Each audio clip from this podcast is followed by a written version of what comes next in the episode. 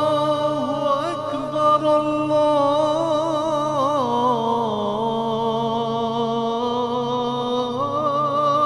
الله أكبر You're listening to the Voice of Islam Radio, broadcasting on DAB and via the internet 24 hours a day.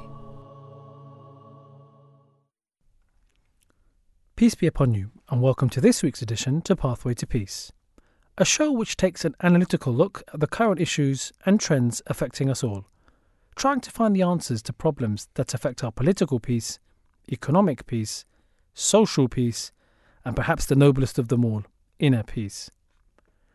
In an article published on the BBC News website back in June 2021, entitled Loneliness A Bigger Health Risk Than Smoking or Obesity, NHS prescriptions for gardening and dancing are vitally needed to help tackle rising levels of loneliness after lockdown, people suffering from isolation have said. In the article, Alice Gray, a 29 year old science communicator and producer from Cardiff who struggled with loneliness during lockdown, said social prescribing was vitally needed. She added that loneliness could often be stereotyped as affecting older people, but she spent long periods in isolation during the pandemic even spending the last birthday of her 20s alone because of social distancing rules. Loneliness is a widespread problem, even prior to pandemic, she says.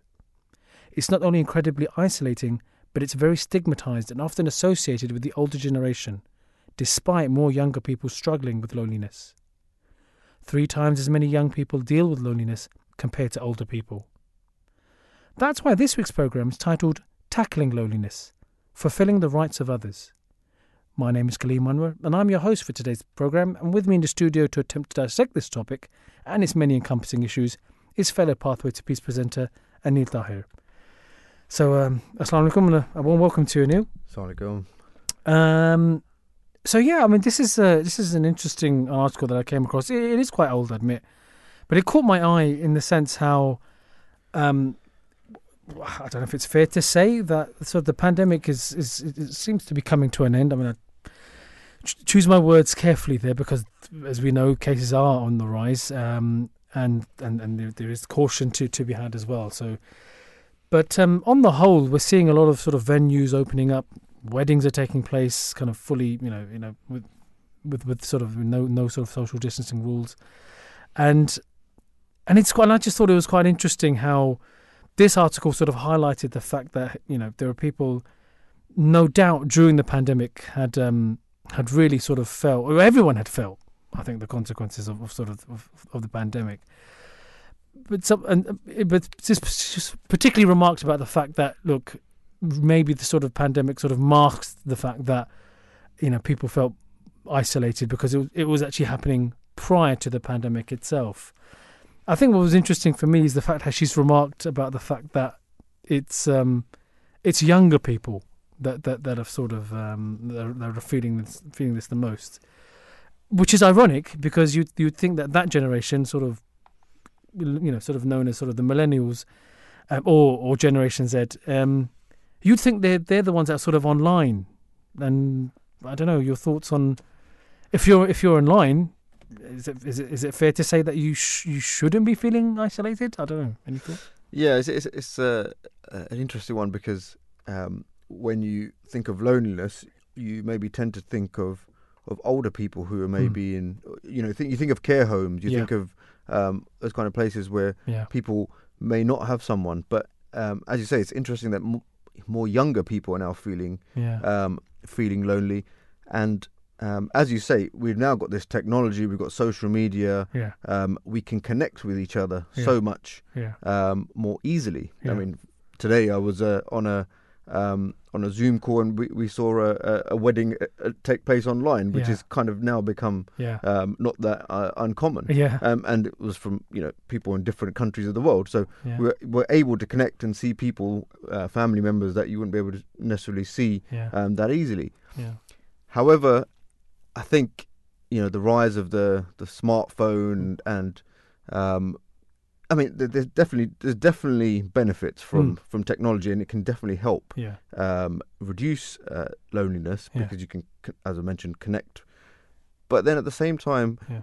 you know, sometimes we're just glued to our phone, Yeah. um, and we're just scrolling on the phone, or yeah. um, so Are we, are we actually communicating with anyone if we're just exactly, and and scrolling, endless uh, scrolling? Exactly, yeah. And uh, so, in reality, um, maybe we've become more uh, more accustomed to kind of being being alone, and Mm. you know, just you've got a phone, and you can, you know, Mm. I mean, Yeah. you can use the internet, you can use Yeah. uh, WhatsApp, you can use all these other different um, Yeah. mediums of communication, Yeah. and maybe because you f- you feel like you're talking to someone on WhatsApp or something, Yeah. um, that that you are actually connected, but but are you really? Yeah. but but humans are, you know, are social beings, right? Mm. Yeah. and, and um, you know, getting out and, and meeting people and, and those kind of things are, are very important. I mean, it's fun. I, I I have to. I'll kind of confess to one thing. So I mean, during the pandemic, you know, my parents they never had a, you know, never even owned, a mobile phone, and and you know, we had to force you know get them to use a mobile phone, um, a smartphone, a smartphone at that, you know, with all the sort of the apps, um, and um, dur- during during lockdown because of how, whatever way was there to sort of everyone else is having these sort of Zoom calls, um, these face-to-face, you know, um, camera calls, and um, and so obviously, you know, th- there would you could see this sort of technological divide, uh, you know, almost between the generations, and I think I think it was quite remarkable how the older the older generation really did sort of um, it, it almost acted as a catalyst in terms of sort of getting them up to speed. And obviously, there's, there's a limit, but they really did sort of, you know, their, you know, their sort of understanding and, and, and being able to just, I, like I said, for me, it was, it was an absolute miracle for people who don't use, you know, PCs and then to sort of become used to kind of using a, a, a smartphone you know using sort of the you know using using those sort of the apps and the, the instant messaging to the point to the point that now you know they're you know interested in sort of ah you know what's Twitter about and, and what's it so that's it was for me it was it was remarkable. I just thought wow you know that generation who who really have seen I mean we've seen technology change in our lifetime I mean, in terms of just the way the internet has sort of evolved. But for that generation we're talking about people in their 80s I mean it's phenomenal. It's absolutely phenomenal. Yeah, um, it's, it's amazing, and it, it's it's been clearly more difficult. as We've grown up with the Yeah. technology, so you're kind of Yeah. used to yeah um, you know using it and, and understanding it. yeah Um, but I think one, it's just that slight barrier where um, they may not, or, or they may have a an idea, oh, it's difficult to use, or, Yeah. or something like that. But once they've um, been kind of taught how to use it, Yeah. or, uh, and shown how to use these things, they've kind of taken to it. yeah Um, but, but yeah, it's, it, it's certainly a, a useful tool. Yeah, no, no, exactly. Um, there were some various um, websites that I'd come across as part of our, research for the show, which um, gave um, some some some interesting facts. Um, this was one um, one such source on the site Statista, and it was it was a, a sort of an infographic around the distribution of changes in loneliness feelings during the lockdown in the United Kingdom, and this was as of April 2020.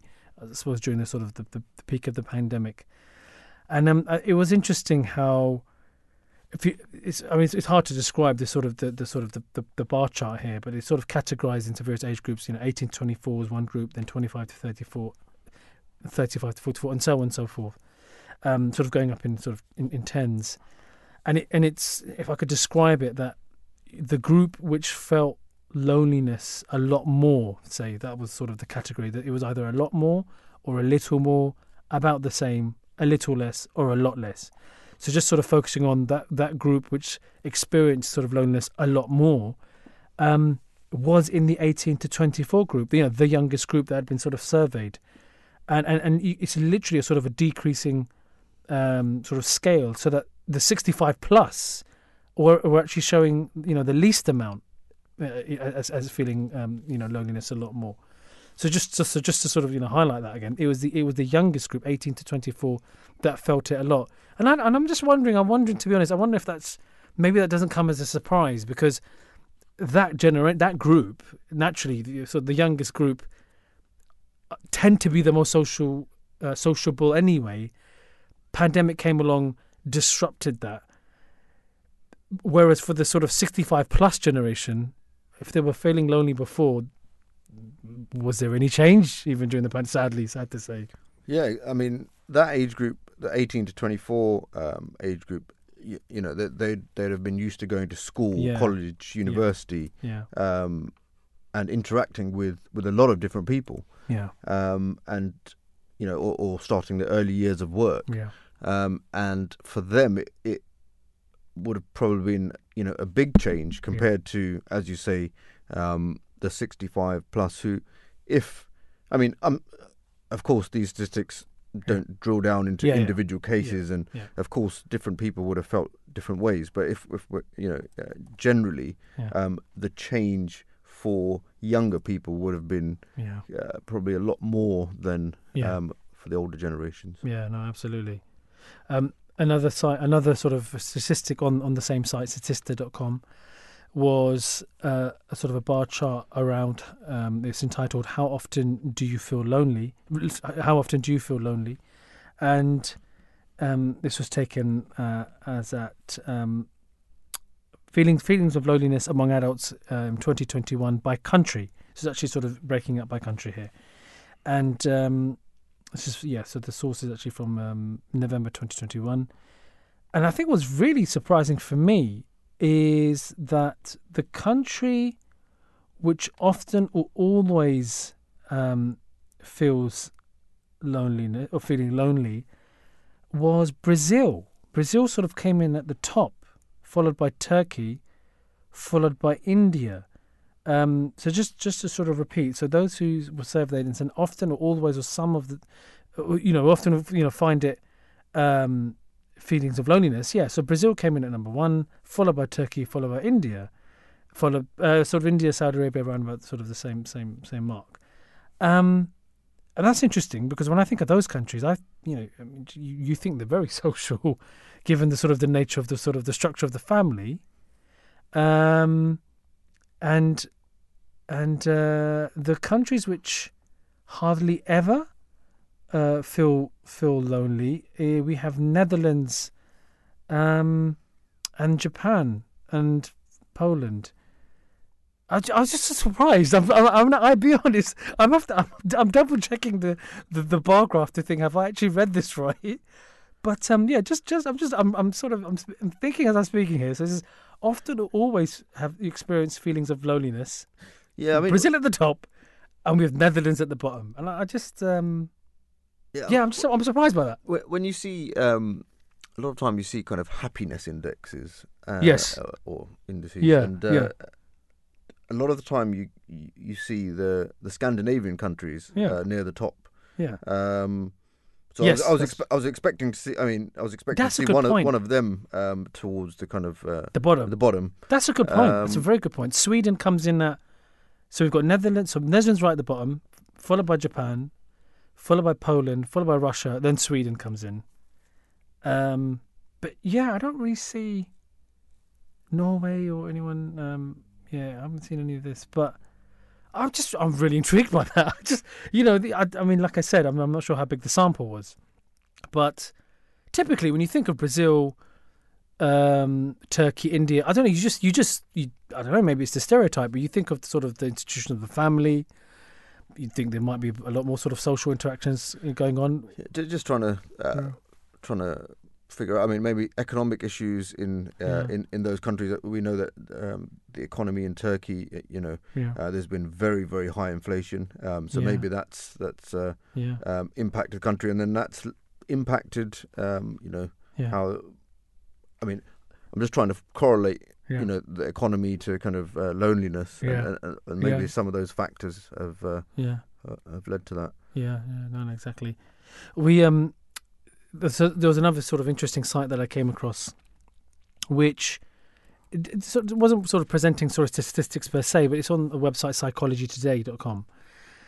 And sort of tries to explain sort of the psychology of loneliness and why it's on the rise. Um, and so the, and the author says humans are deeply social creatures. Our ability to collaborate may be the hallmark of the human species, um, which I think is a valid point. Um, we can't run the fastest, fight the most ferociously, or see the furthest, but at our best, we can work together better than any other species. Uh, that's a, that's quite a very profound point, actually. That I think separates us from everyone else, really, isn't it? I mean, that's maybe that's how as a, as a society we you know we we've achieved what we've achieved. But actually, but sort of throw into the mix. And I know that it's taking the conversation in, in a whole new direction here, but I'm just saying that. But but but maybe that's sort of evidence of the fact that the human race have have been blessed with this sort of this cognitive ability of of of revelation. You know, we've been blessed with prophets, which has sort of has, has sort of maybe that that has sort of led us to become you know sort of you know more united as a, as a species, Eh, be at a local level to begin with, sort of these tribes and Yeah, I mean, Sub uh, tribes. absolutely. I suppose uh, a religious group yeah um, would, uh, you know, becomes a community, Yeah. um, and yeah, makes that bond Yeah. of uh, brotherhood and uh, yeah, unity. yeah. Um, There's almost there's almost like a there's a reason there's a reason why we sort of exist or get together.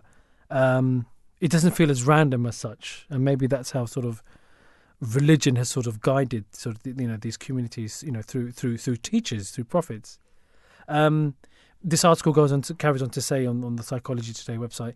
So it says this means that feeling social isn't just a mood for happy hours and weekends. It's always with us.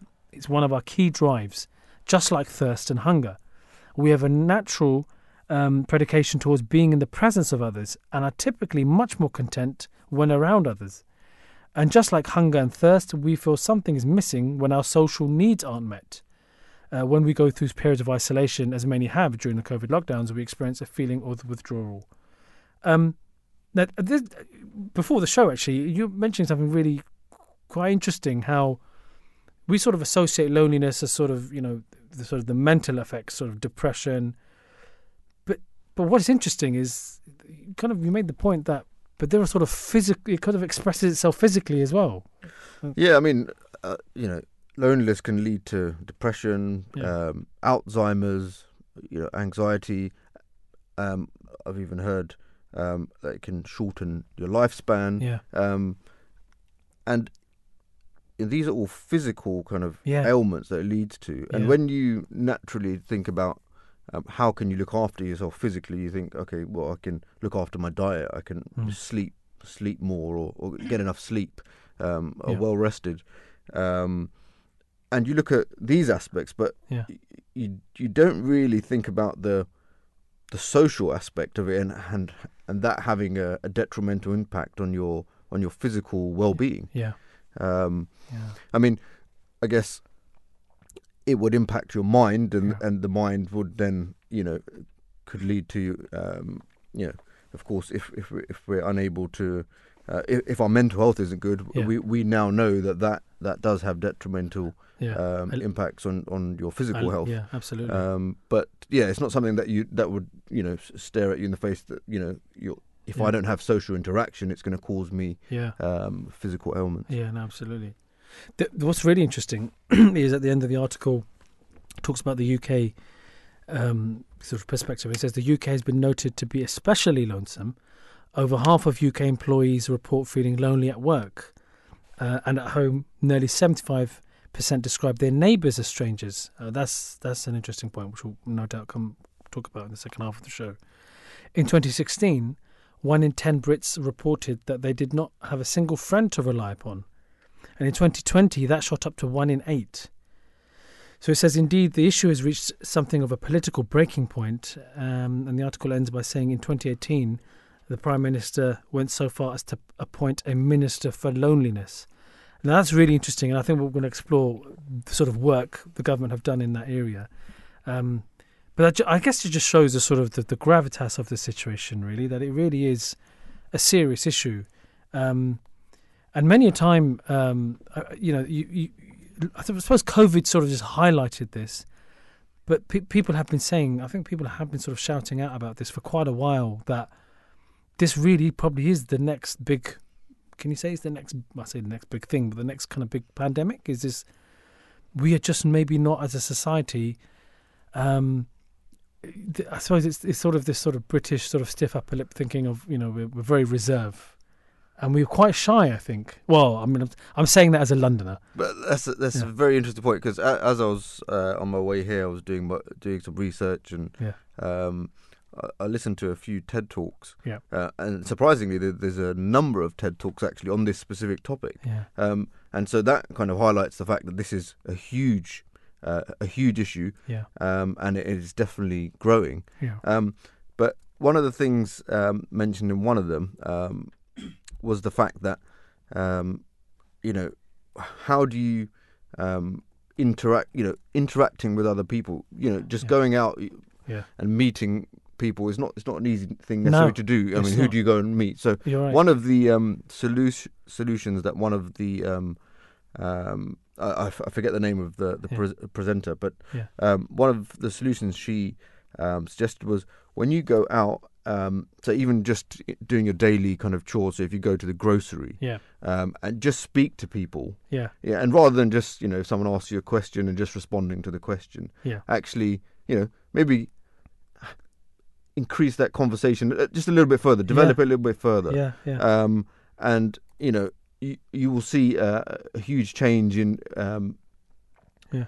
in in how uh, maybe the rest of your day goes. You, you might have a, a an interesting conversation with someone that could yeah. um, you know you you may build up a friendship. Yeah. And the the point about the uh, us being reserved, I, I was- Yeah. I was thinking exactly the same thing. Us Londoners, uh, Yeah. you know, when you're on the tube, yeah. for example, yeah. nobody talks to anyone. No, but uh, if you uh, you know contrast that with Americans who are very much more you know a, a lot more yeah. um, social and will engage um, uh, even uh, those up north Yeah. um, uh, of the UK you know Yeah. they're a lot more um, Yeah. uh, sociable in that you know they have that less. they have less kind of um, ini inhibitions in talking to other people maybe it's just us Londoners yeah. um, but it's just uh, yeah, Yeah. I think that was one of the solutions to to this issue. So, you know, going out and just talking to people in your daily life that you may where you may just have a you know a one word answer for them. Yeah. Actually, you know, have that conversation, um, and and that can help yeah. um, alleviate some of these issues. Another initiative that I'd seen uh, sort of in this area. Um, this is also an article on the BBC website. Uh, Around published around about the same time, actually. Around about um, this is this is uh, back in. Uh, sorry, it was actually June of this year, and um, the article uh, was headed uh, "Loneliness: Adopt a Grandparent Scheme Flies, but Northern Ireland charities warn of legacy." So it was a charity that was set up in Northern Ireland adopt a grandparent. Okay, I'll I'll give a bit more sort of context to this. Um, so sort of the, the sort of the opening sort of caption is one letter at a time. That's how we're going to combat loneliness. So Kathleen Hammond, um, sort of a participant in this, is feeling overwhelmed. She has just launched an adopt a grandparent scheme, which aims to set volunteers up as pen pals for elderly people. And it proved so popular that it received more than a thousand applications in less than 24 hours. Um, the scheme has now received about 2,000 applications, and the number continues to grow, with four new team members being brought on board to keep up with demand. Um, so, and so she, Kathleen goes on to say she wasn't surprised actually at the sort of the take up, and she says Northern Ireland as a community we do care, and when things like this pop up, we you know we do really rally we do rally around. Um, and it, and it was just yeah. So once again, it's sort of highlighting various statistics. So in its latest study on loneliness, the charity found that eight out of ten people in Northern Ireland believe loneliness has become a bigger problem since the COVID nineteen pandemic began. So it's really, which you know, it's quite sad, isn't it? That we're sort we're sort of seeing similar. There's an there's an echo of this, this issue in various parts of, of, of the country around the fact that it's it's just becoming a bit too obvious now that there is there there is an obvious issue of loneliness. It's not you know it's not sort of a, sort of an um, an exaggerated sort of problem. Um, I think in the UK, I mean, um, the we do have an aging population, Yes. right? and that has that has been yeah, um, something that we've known about for some time, yeah, and so I think yeah, we are going to need new initiatives and Yeah. innovative, innovative kind of um, ideas to to try and yeah, um, tackle this, yeah, um, because as you say, um, it is. Um, it, it, it may be the next, or, or maybe already, maybe it already is the next uh, epidemic or or, Mm. or p- pandemic, but it's kind of a, Mm. a silent thing that we don't we don't um, we Mm. don't necessarily Exactly. um, Exactly. see so clearly. Exactly, that's a good point. In, the same article, um, you know, there was a line here, and this this really will break your heart. Here it says, it says John, a 93 year old from Bangor, gets a weekly check in and chat call from Heather from Age Northern Ireland. And sometimes it's the only conversation he'll have in a week. Okay. Um, he says we talk about anything and everything. She's very interested in the life that I've led, and she asks me about what I've done. That- I mean, that's quite that's quite that's heartbreaking, isn't it? You know, a, a call, one call, one conversation in a week. And, and that's the only person that, that they speak to in a week is Mm. Yes, yeah. So it's you're right. It is. It's it's, it's just one. It's just like a silent. It's a silent issue, um, which and unfortunately, you you don't really appreciate it. I suppose when you're sort of younger in life, and as you sort of move up, move through life, I guess, as you sort of you know progress towards the sort of the, um, the upper age limit, you know, that's that's when you begin to realise. Um, yeah, that's really really sad. That. Um, we mentioned a bit about, about about the sort of government sort of they've tried to sort of try to tackle this. Um, in 2018, the government strategy um, it, it sort of tried to sort of deal with the sort of loneliness um, problem. I'm just going to talk a little bit about that because that, that was quite interesting actually because there has been an update since it was launched. It was launched um, back in 2018, and um, so its objectives are set out in the 2018 loneliness strategy. There were three overarching objectives to guide the government's work on loneliness. So the first one was reduce stigma of loneliness by building the national conversation on loneliness so that people feel able to talk about loneliness and reach out for help. Um, which is just a key point, actually. I think you're right. There is this sort of uh, maybe the younger generation, you know, are, are afraid to talk about it, uh, or were afraid to talk about it. That it's seen as if you're young, then you, you know you, you're sort of at the sort of the, the peak of your, of your life.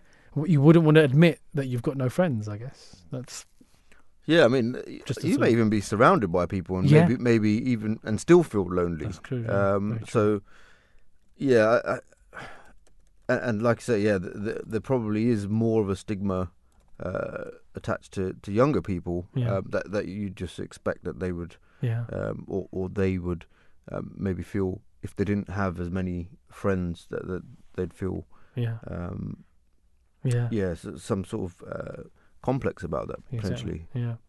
The the second objective was around driving a, a lasting shift so that relationships and loneliness are considered in policy making and delivery by organisations across society, um, supporting and amplifying the impact of organisations that are connecting people. So I think this is this is probably a bit more about more sort of interdepartmental working and sort of you know joined up approaches. So w w- let's see what's been kind of done in that area in a moment. And the third objective was play our part in improving the evidence base on loneliness, making a compelling case for action, and ensuring everyone has the information they need to make informed decisions through challenging times. Um, have to admit, I'm not sure exactly what that one means. Uh, so I want to see what I want to see the update against that objective um, because in sort of just earlier part of this year they released sort of a they've been sort of, naturally the government has to sort of report back on what it's done in, in relation to that strategy. So the update that we have here was from February 2022. So under the sort of the objective one about reducing the stigma uh, around um, you know, building the sort of the national conversation on loneliness, um, they've said since 2019 we've we've been building. Uh, this is so. This is on the .gov.uk website. Since 2019, the government have been building a national conversation around loneliness through the Let's Talk Loneliness campaign. Over the past year, we've continued to encourage people to talk, to take steps to help themselves and others. In June, during Loneliness Awareness Week, we worked with partners including BT, TikTok, Royal Mail to reach millions of people. There was also a loneliness engagement fund that was launched, um, um, provided nine grants to support organisations to work with these groups. Uh, what we will do next over the next year, we will continue to work with partners as part of the Better Health Every Mind Matters campaign to grow the national conversation on loneliness. We will continue to remind people that it is okay to feel lonely and encourage everyone to take action to help themselves and others. I have to admit, I'm kind of struggling here. I, I, I look. I, don't envy the I don't envy the government here. It's it's difficult. I mean, irrespective of the the political party that's in power, be it Labour, Tories, Liberal Democrats, anyone. I mean, this is a tough issue to solve, right? And and it's not going to happen overnight. And with the best will in the world and the, with the best strategy in the world, um, I'm I'm just wondering. It's a lot. I mean, I, I, I wasn't even aware of, uh, Oh, well, exactly. of, of this, and Exactly, so maybe yeah. it needs to be uh, Yeah. publicised a bit more. But but Yeah. you're right. It, it- it is it is an unenviable task, yeah, and it. I mean, this probably only scratches the surface, Exactly. and exactly. and um, you know, it looks at you know trying to deal with the symptoms, but I think it's probably a bigger a societal issue. yeah, Um, I think earlier on when you were talking about the different countries that you know um, feel a bit more lonely, and you're talking about the aspect of, yeah, of family, and yeah, um, I think in this country, you know, a lot more people are living alone, yeah, and I think that's driven, yeah, um, obviously, how you know the the fact that people are feeling more Yeah. more lonely, yeah, um, and you know maybe that f- family value is or that family unit is not um, you know is not there as much and Yeah. and that's contributing to this so it it probably requires a fundamental Yeah. shift within society and yeah, um, an awareness of, of, of what the consequences of, of that are yeah, um, and so yeah, like you say, the, the government um,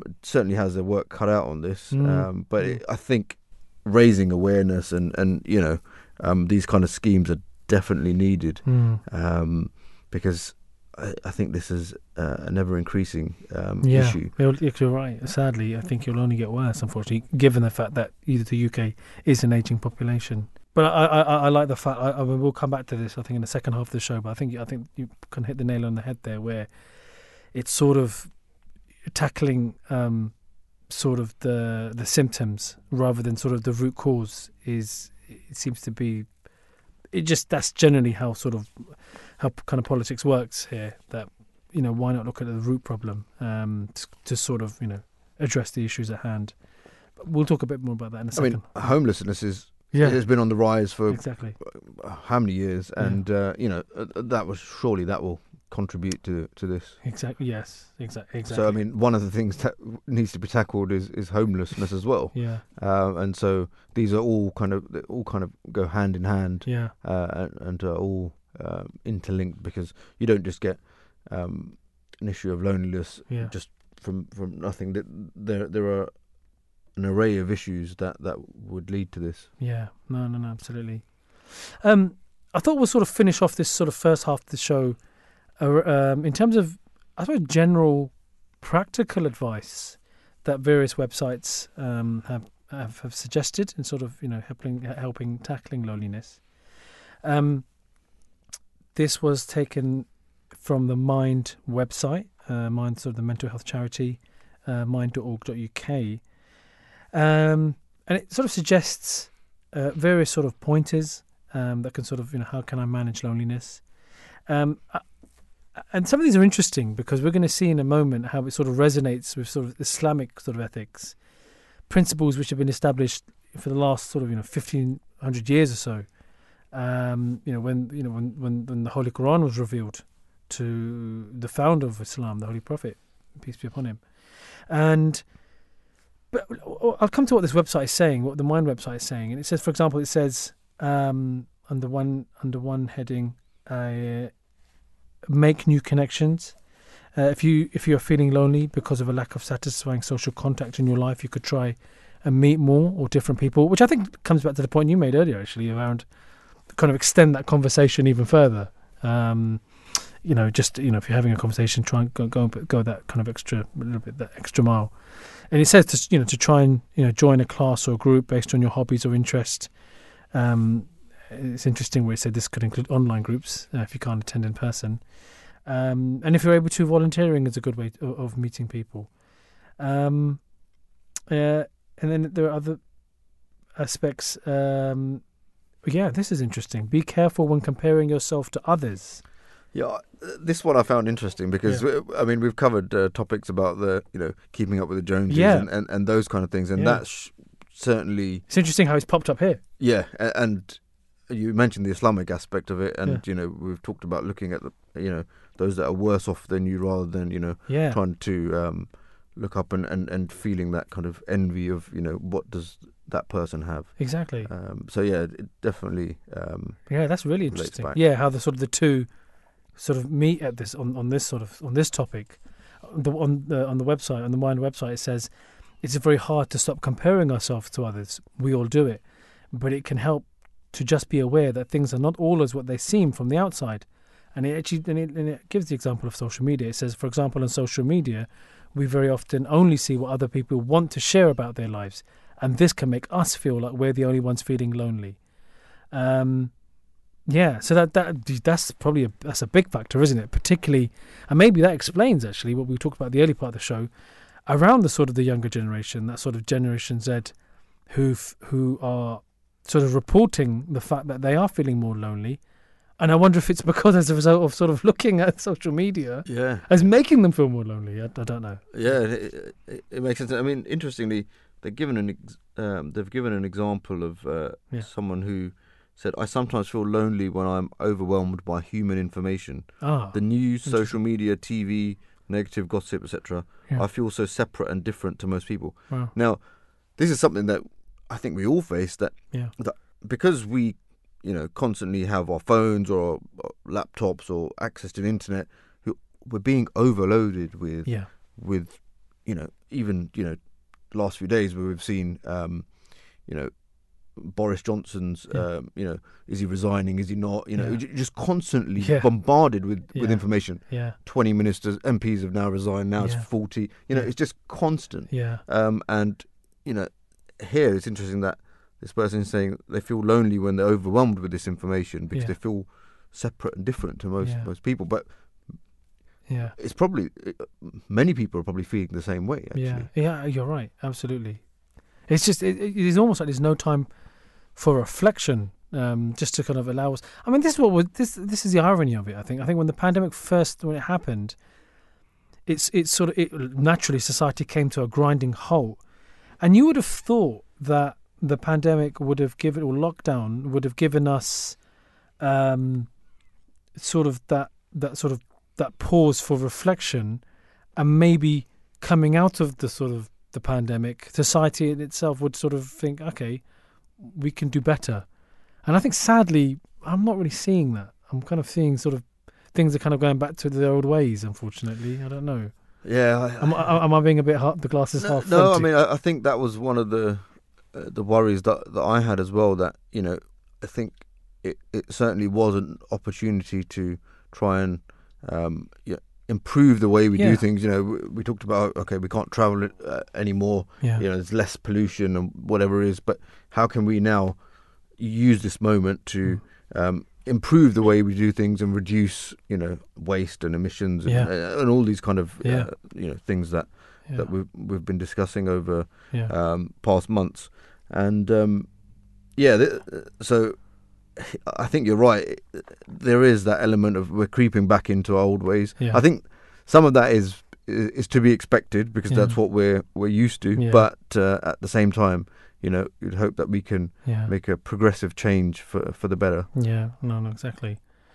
Um, on that point, we'll actually take a short break um, because on the second half of the program, we'll actually be examining what exactly are the teachings that we can take from Islamic sources in terms of dealing and tackling loneliness. So stay with us and join us after the break.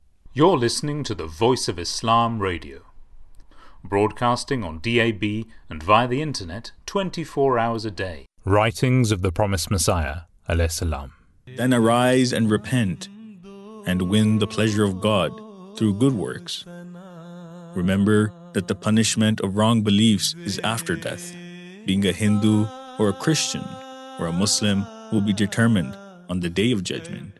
But a person who goes beyond the limit in wrongdoing, transgression, disobedience, and vice is punished in this life. Such a one cannot escape God's chastisement.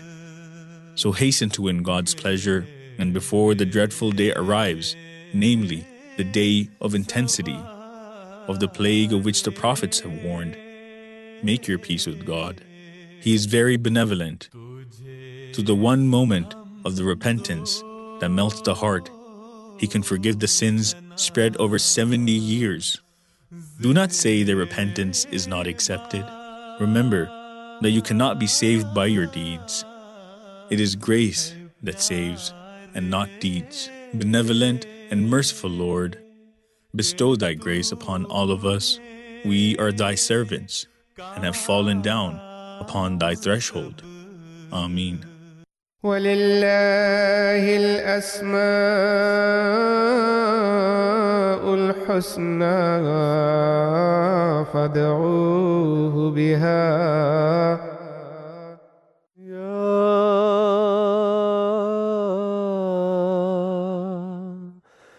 اللطيف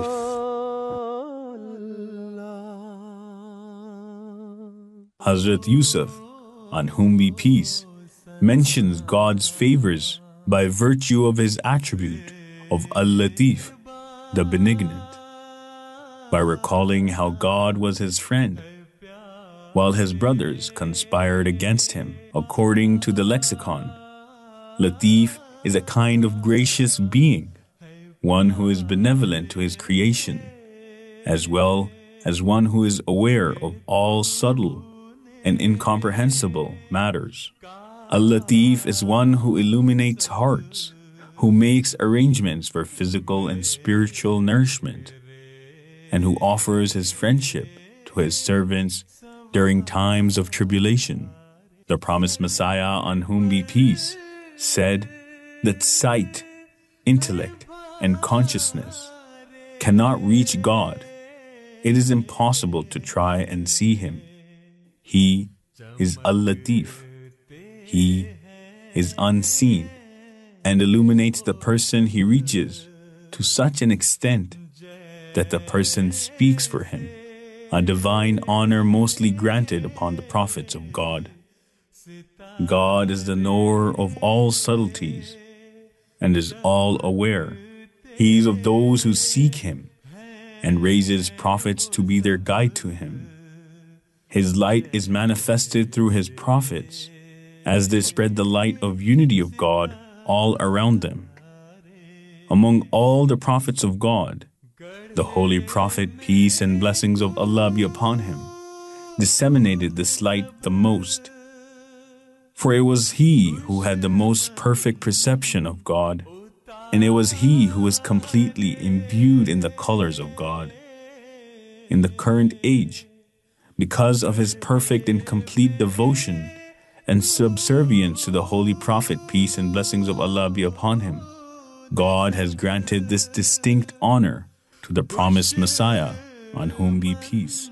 It is the attribute of Al Latif that makes God the friend of his servants in all trials and tribulations, just as the Holy Prophet, peace and blessings of Allah be upon him, continuously prayed for the reformation of his ummah as well as his opponents, as only Al Latif can be the guidance and reformation. Al Latif is the supporter of the victim, the voice of the oppressed. Al Latif is that companion whose loyalty never fails to astound. It is he who fills hearts with his magnificent light. Then, should we not be grateful for the mercy of Al Latif? You're listening to the Voice of Islam radio, broadcasting on DAB and via the internet 24 hours a day. Assalamu alaikum and welcome back to part two of the Pathway to Peace show. Um, you've joined uh, Kaleem Anwar and Anania Tahir, where we're, tackling, we're discussing the topic of tackling loneliness, fulfilling the rights of others. Um, so, in the first half, we were actually kind of going through various statistics, um, kind of citing evidence really to show that loneliness is on the increase. Uh, and, and, citing various reasons for why that is the case. Um, but in this segment of the show, we're actually looking at so, what exactly does Islam say um, in terms of tackling loneliness? And I think wouldn't come as a surprise that given the nature of, of religion, but Islam in particular, um, I mean, I think it's fair to say a very social religion. And I say social for, from the point of view that as Muslims, we're commanded to pray five times a day, in which one is actually to pray in congregation. So you can imagine that's an opportunity to come to the mosque five times a day. Added to the fact that once a week we have the Friday prayer, um, which is almost as a sort of on a societal level or a town you know level. People are coming together. You know, in some ways, the Friday prayers have have been sort of termed um, almost a, a sort of sort of a mini Eid as such, such as the sort of the high status that the, the Friday prayers have. Taking it a step further, we have um, the sort of the Eid um, prayers. You know, two, two Eids uh, that take place in a year. Um, and you can imagine even then, sort of the the, the sort of the, the attendees at that function becomes even larger.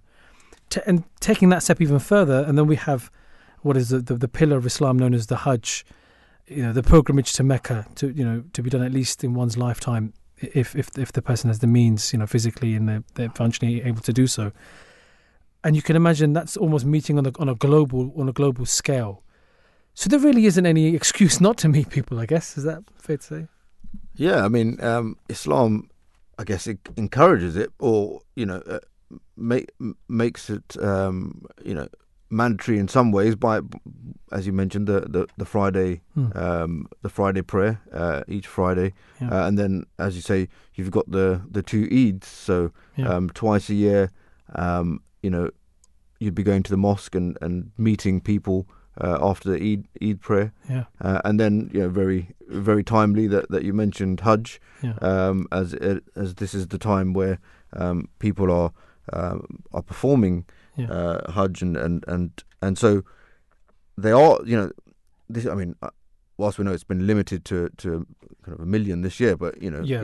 in, in in past years it's been you know many millions of of, of, people yeah, um, and and they're all coming together uniting doing the, the, same thing yeah, um, and everyone everyone's wearing the same thing. So this this aspect where we talked about, you know, yeah, maybe that that envy of uh, you know what other people have, etc. Everyone, regardless of uh, of Yeah. who you are, Yeah. you're wearing the same thing, yeah, and you're there um, worshiping worshiping God, the, you know, yeah, um, in the same place, yeah, and side by uh, side. Yeah, yeah, and and you're doing it. Um, with other people, I mean, of course, you're doing it individually, but you're doing it amongst other people, yeah, um, and and and there is that social interaction yeah. uh, involved in it. Uh, absolutely, and and I think it's just remarkable where we see what is termed in, in Arabic sort of terminology, um, the ahadith, the sayings um, of the Holy Prophet, peace and blessings of God be upon him, and there's some re- really profound, beautiful sayings where you know he sort of you know highlighted the sort of the the the, the value of friendship. He says on you know one occasion he's cited in in the book of Hadith of Bukhari where he says, "If you wish to mention the faults of your friend." mention your own faults first. So it's really, you know, it's kind of highlighting, you know, sort of that, that sort of pledge of friendship, that trust. You know, uh, there's no point sort of you know, you know, exposing others when you know you yourself have you know, quali- you know, negative qualities. Um, and this is quite beautiful, uh, where he says, you know, your best friend is the one who, seeing him, reminds you of God. Speaking to him increases your knowledge, and his actions remind you of the life uh, of the hereafter. And that's quite profound. That's almost telling you the qualities to look for in a friend. Absolutely, that that is it's a very a very profound uh, hadith there. Yeah. Um, but but but there's for me what's remarkable, and you know, it never ceases to amaze me. But when you see, you read these sort of sayings of the Holy Prophet, uh, peace be upon him, and and now you sort of you know you look at it with sort of 21st century eyes on it, with sort of this sort of you know social psychological sort of perspective on things, where you know you read of certain sort of hadiths where meeting one another, you know, you're giving a smile to to to to, to sort of a passerby is has, has been sort of equated with almost as a form of charity, and that's that's quite remarkable actually because that I think if people realise the sort of the value behind that, that's quite infectious. The sort of the smile, and sort of the positivity it brings with it. It's very subtle, and yet it has quite far-reaching consequences. Yeah, absolutely. I mean, you know, just just you mentioned the you know greeting or, Yeah. or salam, giving you yeah, uh, the salutation of, peace to, Yes. to someone else. It, yeah, uh, and that might not seem like a, a big thing, but Yeah. it's again, it's those little interactions that yeah, um, you know, it's just yeah, the, the small interaction that you know bring a positive energy. Like I say, the smile that is infectious, yeah, um, and so these these shouldn't be underestimated, really. yeah, yeah. No, no, no, abso- absolutely. Um, but I guess because I think all of this comes from the fact that it is part and parcel of sort of Islamic theology that as Muslims, you know, it's it's our it's our very nature to sort of serve mankind, and I think the really the, there's a, a verse that sort of really stands out in this regard from chapter four, verse thirty-seven, where it says, "Serve God and join not any partners with Him, and do good." And it says, "And do good to the parents, to kinsfolk, to the orphans, to those in need, to the neighbours who are near, to the neighbours who are far and are strangers, the companion by your side, or the or the or the traveller, the wayfarer." So it's kind of listing after sort of um, acknowledging that there is only one God. It, it sort of then turns your the sort of the the, the reader's attention to and, and here are groups of society, and, re- and really and truly, there's not a single segment or portion of society that's been left out because the, the sort of the categories that have been listed here are so wide in its context. I mean, just take for the fact the neighbours who are near and the neighbours who are who are far, who you don't know. Um, that just shows that everyone is sort of covered here. I mean, if you were to do sort of a Venn diagram, you know, everyone is covered in terms of offering out sort of help and assistance to. I mean, that really is sort of the, the, the golden principle, really, isn't it, for terms of establishing.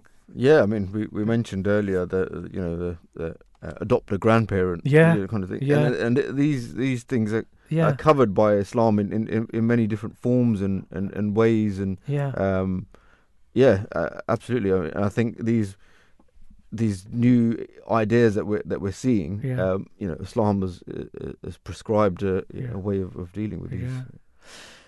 I, I couldn't sort of, you know, escape this topic without mentioning sort of the words of His Holiness, the Khalifa of the Ahmadiyya Muslim movement, uh, Hazrat Mirza Masroor Ahmad, the fifth Caliph.